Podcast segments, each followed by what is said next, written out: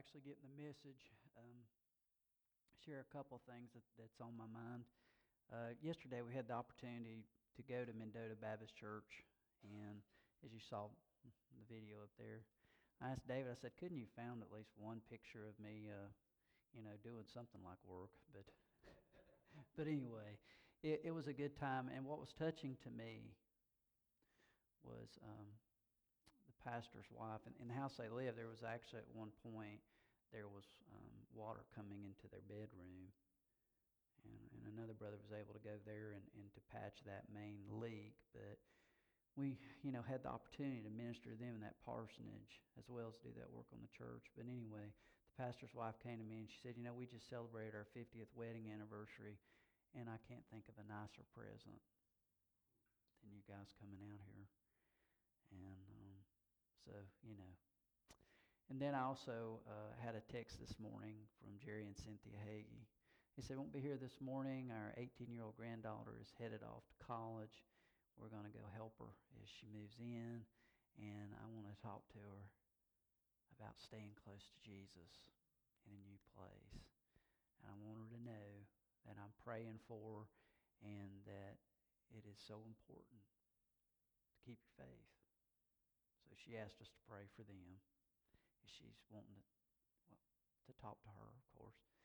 And then I got one more uh, text from uh, Marion Richard, who said, We're not feeling great, so won't be here this morning. And she said, The thing I hate most about it is that we brought two little girls last week, and they were real excited and wanted to come again this week. So, you know, pray for us. Pray for that. So, you know, the title of this message is The Availability of Jesus. And Jesus is working all around us. And we don't know everywhere Jesus is working. A lot of times, we miss where Jesus is working right under our nose as he works among us. So, with that in mind, uh, Mark 2 1 through 17, I'm going to read the first two verses this morning, but I'm going to ask if you will stand in our awesome God's honor as I read aloud the text. A few days later, when Jesus again entered Capernaum, the people heard that he had come home. So many gathered there that there was no room left, not even outside the door, and he preached the word to them. Let's pray. God, we thank you that hurting people showed up and you didn't reject, you didn't turn them away, but you in Jesus Christ, you're available. And Lord, you still are available, Lord. We thank you for that. And Father, as we look at your word, um, speak to our hearts, Lord, like, like that hymn that we sang. Speak, O Lord. Father, we need to hear from you. We're desperate, Lord. And so, Father, uh, just continue to move in this place, Lord, um, in this service. Thank you for being here. In Christ's name we pray. Amen.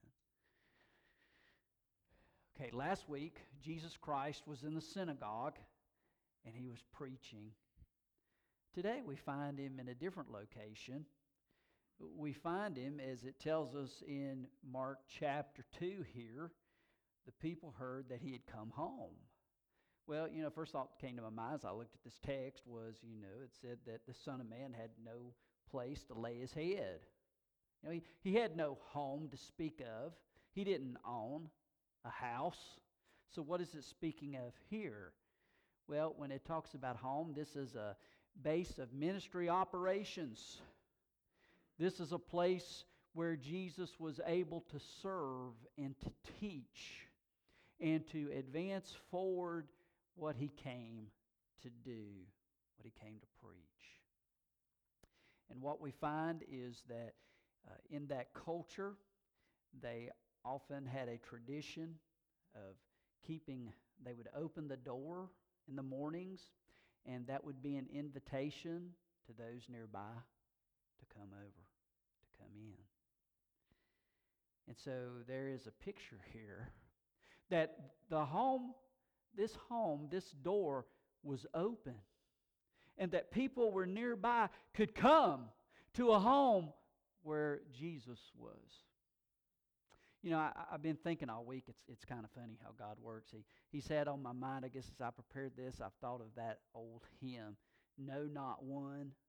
And of course, I only knew the first line of the song, so all I would go around singing was that first line. You know, there's not a friend like the lowly Jesus. No, not one. No, not one. Well, that's all I knew.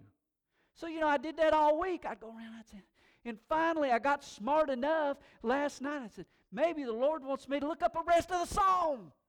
So I just want to share with you the last song because I thought, man, this is so true. The availability of Jesus, the presence of Jesus who's always around us. Listen to the, these great words. There's not a friend like the lowly Jesus, no, not one, no, not one. None else could heal all our soul's diseases. No, not one. No, not one. Jesus knows all about our struggles. He will guide till the day is done. There's not a friend like the lowly Jesus. No, not one. No friend like him is so high and holy. No, not one. No, not one. And yet no friend is so meek and lowly. No, not one. There's not an hour that he is not near us. No, not one. Amen. No night so dark, but his love can cheer us. No, not one. Did ever a saint find this friend forsake him? No, not one. No, not one. Or sinner find that he would not take him? No, not one. Will he refuse us a home in heaven? No, not one. No, not one. This is Jesus. And, as these people found out Jesus was in this home, Jesus didn't have the door closed, it was open. And it made me think of Proverbs 18:24, which is our closing verse together. It says, "A man of many companions may come to ruin, but there is a friend who sticks closer than a brother, and that friend is Jesus Christ." So think about it. The door is open. This place is full. There's so many people in this home. There are people who desperately want to get through the door, but there is simply no room left to enter the home. And as these people are, are poured in together, Jesus never says, hey, hey, wait a minute, there's no room in here. What are you guys doing? Back away. I need my personal space. You know, when people of power or people of authority or people who are famous, it is tough to get a meeting with them. It is tough to talk with them. It is, it is tough to make an appointment. Uh, I remember it's been a number of years ago now, a different representative we have now, but I had an issue and I tried to get a hold of my representative and I couldn't get a hold of my representative. I tried to call, tried to make an appointment, tried to get, man, it was tough. But let me tell you, it's so beautiful here. People are pouring in because they're hurting and they want to be around Jesus to find comfort, to find relief. And Jesus doesn't push them away. Jesus doesn't reject them, but he is happy they're there. And so in his teaching, Jesus is available to everyone. But not only in his teaching, not only in his preaching, but in his healing. Look, look at this in verses 3 and 4. Such a beautiful, familiar story to us. It tells us in the word that some men came bringing him a paralytic carried by four of them, since they could not get to him to Jesus because of the crowd. They made an opening in the roof above Jesus, and after digging through it, lowered the mat the paralyzed man was lying on. There's no room left to enter through that door or to get close to Jesus through that way. So they made a new way. And why was that? Because they loved their friend. And something so wonderful. He had no way. Even if he wanted to go through the door, the guy couldn't walk. He was a paralytic. He was on a mat. And so his friends loved him so much, they went to the extreme of climbing up on this roof, which was not an easy task because it was a roof that probably had grass growing over it. Because in this type of roof, they would uh, they had three they had beams that were about three feet long all the way you know that would be across and then they would place within their brush and mud and often there would be grass that would grow on top of it and these friends were digging through that roof in order to make a space big enough to lower their dear friend to jesus christ. And you would think that jesus there's no record of this would say something like, What are you guys doing? Are you nuts? These guys are allowing me to use this house for my ministry. You can't do this to the house. But Jesus' focus wasn't on the house, it was on this guy that was being lowered, this paralytic. That is what Jesus saw, not the house. And also in that culture is you had you had teachers of the law, you had these, you know, important people there. And in their thinking, to see a sick man means it was a person with a sick heart. In other words, if this person is a paralytic, it must be because he's a sinner. He's a bad guy. He shouldn't even be in this house. Jesus never said a word about the condition spiritually of this man and or refused uh, the entrance of this man in the house. Matter of fact, as you look in the scripture here, look at Jesus' response, verse 5. He says, When Jesus saw their faith, his friends and the man, he said to the paralytic, Son, your sins are forgiven. First thing he says to him, he, calls him son, and it's a word that, that means a little child. You know, this was a guy, I'm sure he was frightened.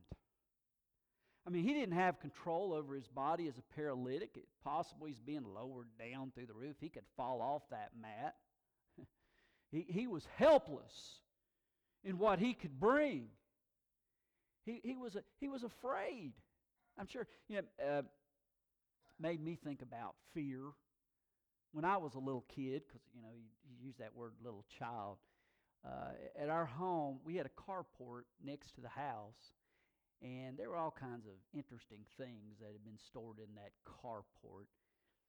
And at night, especially, there would be strange noises. Sometimes I would hear coming out of that carport. So I had convinced myself that the boogeyman lived in that carport. But also, as a curious eh, five, six year old, probably about Atticus's age, I thought to myself, I got to see the boogeyman. So I got my flashlight. I headed outside. And honestly, all I think I could hear was my heartbeat. Boom, boom, boom, boom, you know? Going around the corner, got my flashlight going. And, and look, here's the other thing. Atticus gets this natural. When I was a little kid, I was convinced I had superpowers, you know what I mean, you know. And so I thought, Kid Flash. I thought, you know, the boogeyman might be a bad dude, but I'm a fast one. Especially when I'm afraid, and it'll be okay. So anyway, I got my flashlight, and I'm looking in there, and I don't know. I think now as an adult, and I can look at this more rationally, I think probably it was a cat or something in there, but boxes fell, and I just knew he's after me. He's hungry. You know, I look like good food. And, and, but man, I was quick. I was, whew, I zipped back in that house. I locked that door, made sure it was tight. My heart's still pounding, and I thought, whew, I'm alive. You know, but that was a serious kind of fear. How much fear did this guy have? But he had a hope. He didn't want to stay in this condition his whole life. He had heard about Jesus and he thought, maybe, just maybe, he'll be available. Maybe he'll see me. Maybe he'll really see me. Maybe he'll touch me and maybe I'll be healed. Just maybe. So as he approaches Jesus, I, I love that response that Jesus gives to him as he says to him, Son, your sins, your sins are forgiven.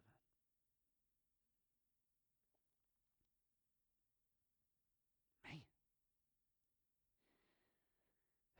He could have just said, You're healed. But he said, Your sins are forgiven. So what is he saying to him? He says, My child, you are healed in every way. Your body is broken, but now it's not.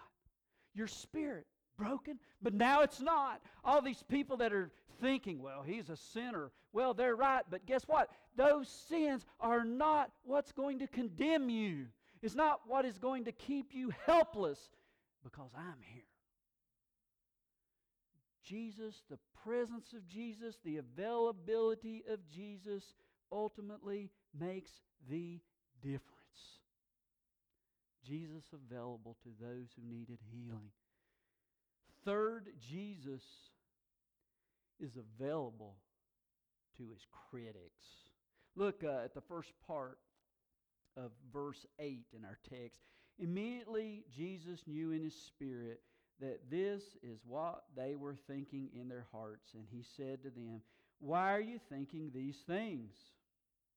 Which is easier to say to the paralytic, Your sins are forgiven, or to say, Get up, take your mat, and walk?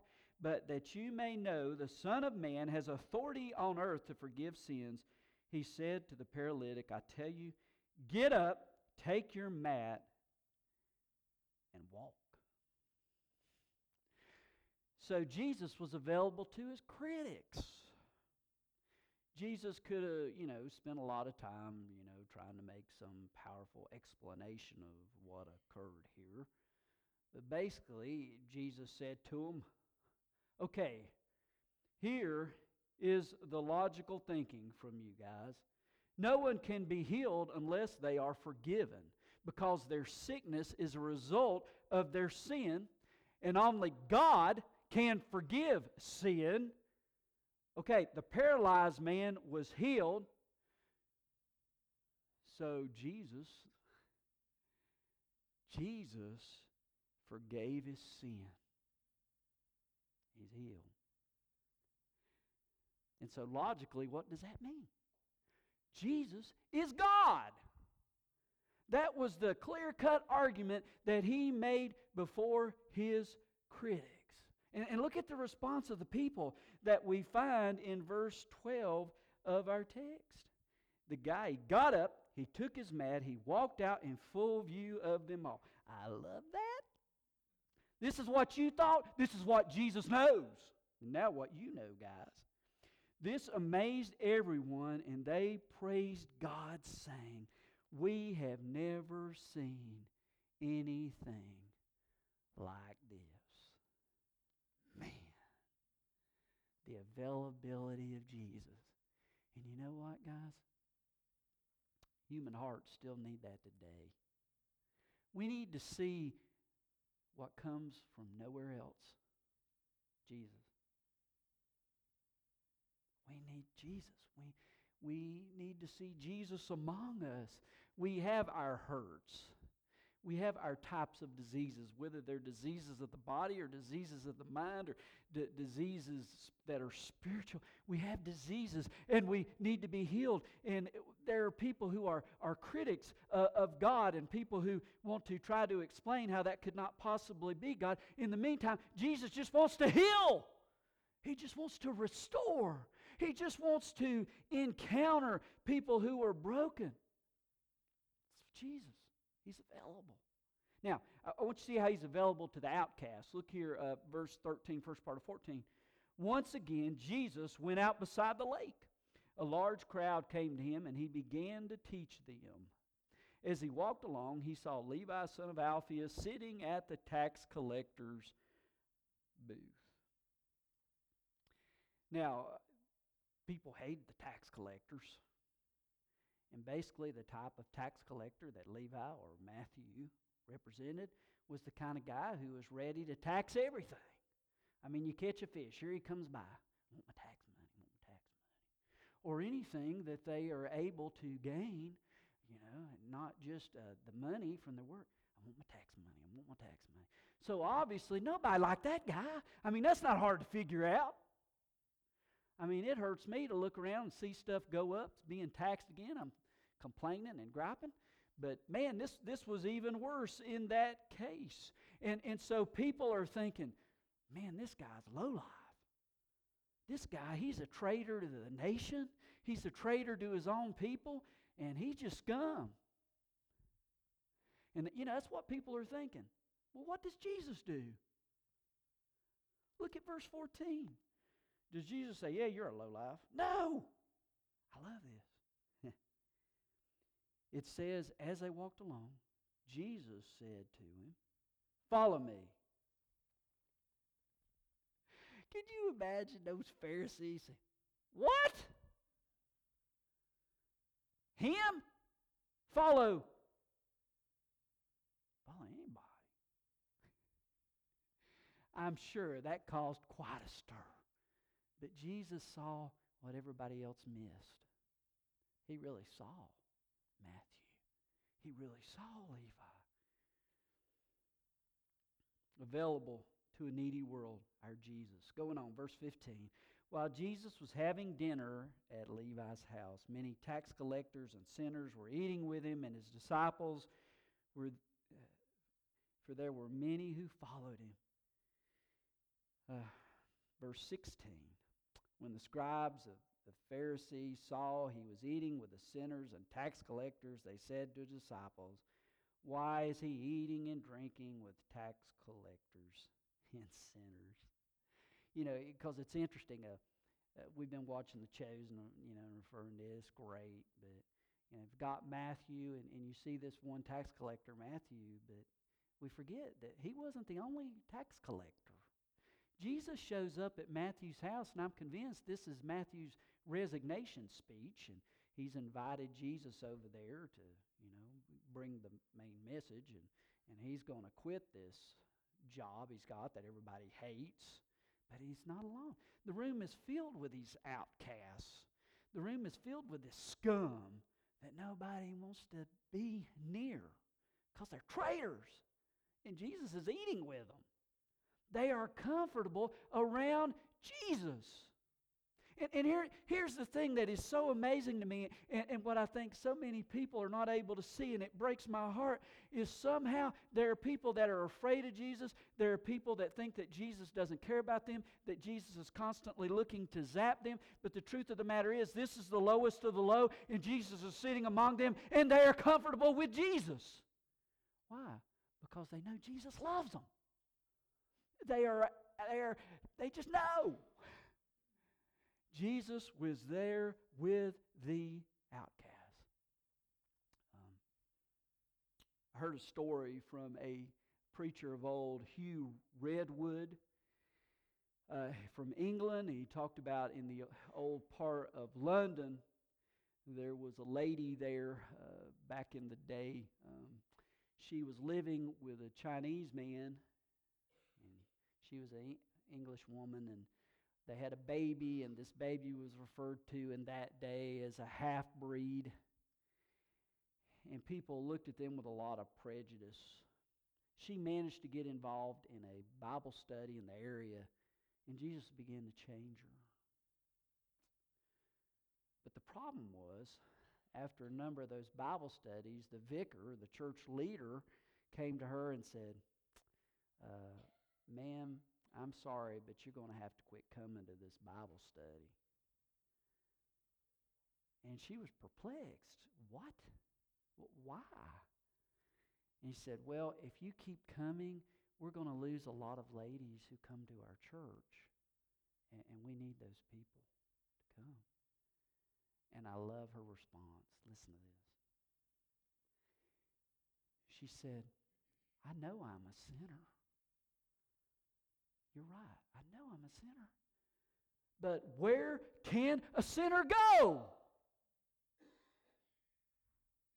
Man, I pray a sinner can come here. Well, somebody walks in here, well, they're not our kind of people. What's that mean? You know, I heard, heard an old story years ago. I heard where there was a little black boy came to a church, white church, and uh, he wanted to join the church and came up, joined the church, and, and the pastor didn't talk about it, and talk about it, and talk about it. So finally went back to pastor. I know I'm praying about it. I'm thinking about it. We'll talk about it later. And this went on for a little bit, and this little boy, he finally, he just quit going to church, quit worrying about it. So that guy kind of bumped into him, and said, I hadn't heard from you, son. I hadn't, hadn't seen you lately. He said, uh, missed you. And he said, why'd you quit coming to church? He said, well, I talked to God about it. God said, uh, my child, don't, don't worry about it. He said, I've been trying to get in that church for years, and they won't let me in either. God forbid, may we not be a place that says no to sinners, but rather a place that says, man, we know someone here who meets with sinners. And although we are sinners, He has made us clean. And He's available. He's still available for us. Okay, a little bit of application here, uh, briefly. First, man, Jesus is still available for sinners even those uh, church leaders who were so convinced they weren't sick, uh, so therefore they were not sinners because we're healthy, you know, blah, blah, blah. Man, the Bible makes it clear we're all sinners. We are all broken. And that is why God sent his Son to go to Calvary to die on a cross. It was for our sin. And thanks be to God, he didn't stay in that old tomb that he came back to life. The resurrection sure evidence that the sacrifice of Jesus Christ was received by the Father and that true justice was met at Calvary when Jesus took the punishment meant for you and for me. That is the good news, and that is to be shared with sinners. So may this be a place where sinners are welcome. I don't care what the past is, Jesus wants us to have a bright new future. And if it, they're not welcome to come here, where are they welcome? Where can a sinner go? So, you know, the invitation, that's what's about. Um, if you're wondering, where, where can I go? To Jesus. And we as a people want to say, you're welcome here. Secondly, Jesus Christ is available to others when his people are willing to serve him. Jesus Christ is available to others. You know, it's interesting as you look through this passage of Scripture, there are people who are not mentioned. Someone owned that house where Jesus preached, where Jesus taught, where the crowds came. We don't know the name of that person. Thank God for that person. Because we would not have this account in this way if it wasn't for a person who loaned his or her house to Jesus. Thank God for that person. Thank God for the friends of the paralytic who said, We love this guy, and his hope is Jesus. And so we're going to do whatever we have to do. It may be extreme, but we're going to do it to take Jesus down there, get him through that roof. And thank God for whoever patched that roof because I believe there was some people out there that said, you know, we got a problem here. So we got to fix this roof.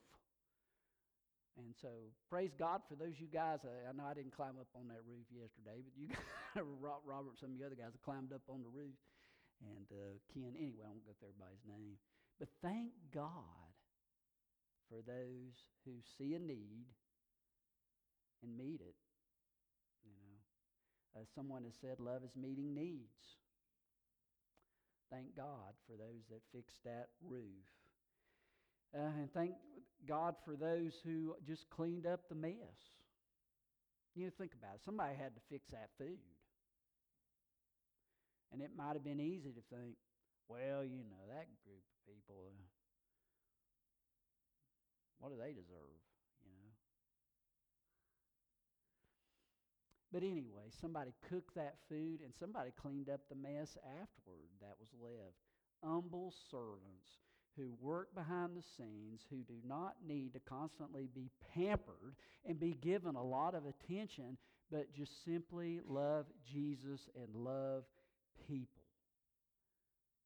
That's what happens when Jesus is there. That's what happens when Jesus is available. We were winding down yesterday with that work over in Mendota. And, and, by the way, I didn't mention, I thought it was kind of cool that today, uh, you know, the different churches are paired up to pray for each other. And it, I don't think it's an accident or coincidence. I like to say God incidents. But I think it's a God incidence that we're matched up with Mendota today. And I got the joy to, you know, pray with Joe, the pastor, yesterday and just say, you know, hey, we're praying for. And so, anyway, grateful, grateful for that grateful for that opportunity. Anyway, we got near. We were uh, waiting uh, to be able to be at a place where we could come back home. And uh, several of us were sitting on the porch of the house as, as the house was uh, near done or about done. And, and uh, several of us were down there talking. And one of the guys, man, he was a worker and a half. At one point, he was so tired on that roof, he was almost done. He just laid down flat in a place he could lay down on that roof because he was so tired. And he said, I heard him say, Dear God, give me the strength I need to finish this thing. and so, anyway, he came down, that same guy came down just a little bit later, and he told us a story. He said, uh, A few years ago, my wife was deathly ill, and I took her to the hospital. And the guys at the hospital the doctor prescribed that she go home with some medication, take it, and you know that would work. Well, she did that, but she was still deathly ill. So she came back again to the ER. Her husband brought her back, told the same thing, went home, still deathly ill. And and Mark, this guy's named Mark, he said, you know, I was losing my wife. He said, So we went back to ER again. Doctor said the same thing. And he said, Now I didn't cuss, but he said, I got strong. And he said, I, I, I said, No. My wife is dying. And no, I, we're not going home with this medicine and doing this same thing again. You're going to release her. We're going to another hospital, and it will be with your blessing or without your blessing, but she will not stay here again. Well, that doctor got mad. They're going back and forth with words. And he says, I don't really care. We are not going to do that again because my wife is dying, and I will not lose my wife this way. So finally, against the consent of the doctor, the doctor said, Well, you know, I don't I don't like this, but I'll go ahead and do it. And he's like, I'm not really care what you like, you know. So anyway, they got in this brush. So they ended up coming to Bristol Hospital from another hospital. And he came in the door w- with her, you know. He said, I was mad at God. God, where are you? God, what is going on? And then he comes in, he meets some different people, finds out there's Christians all around him. But, but the one story I want to share with you is, is kind of neat. He said, uh, this one guy, I can't remember, maybe it was the anesthesiologist, but one of the people working, he says, I'm a Christian. Can I pray with you? He said, I'm thinking, oh, great. It's going to be one of those namby bamby little prayers. He said, this guy, he took off his, you know, uh, some of his gear to be more personable. He got on his knees he held his hand, he held his wife's hand, and he said, and he began, I mean, praying. None of this little namby bamby stuff. I mean, he started going before the throne of God and he started interceding. He said, in other words, Jesus was there. And she survived. She's still alive. Uh, the, the, doctor that came in there was able to um, catch the cancer. She, he had third, she had third um, level colon cancer. Brain's going dead here. But anyway, she was able to survive with proper treatment. God, God showed up. And you know, it was interesting because Mark was sharing with us and he said, You know, I thought, God, where are you? He said, then this guy starts really praying. I think, God's right here. You know, he was there the whole time. So, so let me tell you guys something. When you feel like, where's God? Where's God in my life? Where is God in my church? Where is God in my community? Is Jesus still available? Hey, hey, let me tell you something. Jesus is available with a grandmother who is going off today with her 17 year old granddaughter and saying, Jesus will be available to you at this new place. Jesus is available with uh, Mary and Richard as they're thinking about these little girls that they want to bring to church so that these little girls will see that Jesus is available. Where is, where is Jesus? Jesus was with a bunch of guys that showed up yesterday to work on a roof of an elderly couple who were seeking to serve Jesus. That's where Jesus is. Where is Jesus? Jesus is where his people are serving him. So, guys, the challenge is let's serve Jesus. And let's remember that as we do that, it is not in our own strength, and we are not alone. And He invites us to run to Him because Jesus is available for us, and Jesus is available to work through us. Let's pray. God, I thank you for another opportunity, Father, to worship today with you. God, sometimes we feel like, where is God? You're right here, available. So, Father, may we come to you, an altar that's open, Lord, to pray, to find Jesus available, to a cross where there are names of those who need the available one. Maybe we need to add a name. Maybe we need to take a name off because you've showed up, Lord. Father, uh, we pray that you be among us today, that we respond to your call as you speak. And Lord, thank you that we are not alone this morning. In Christ's name we pray. Amen.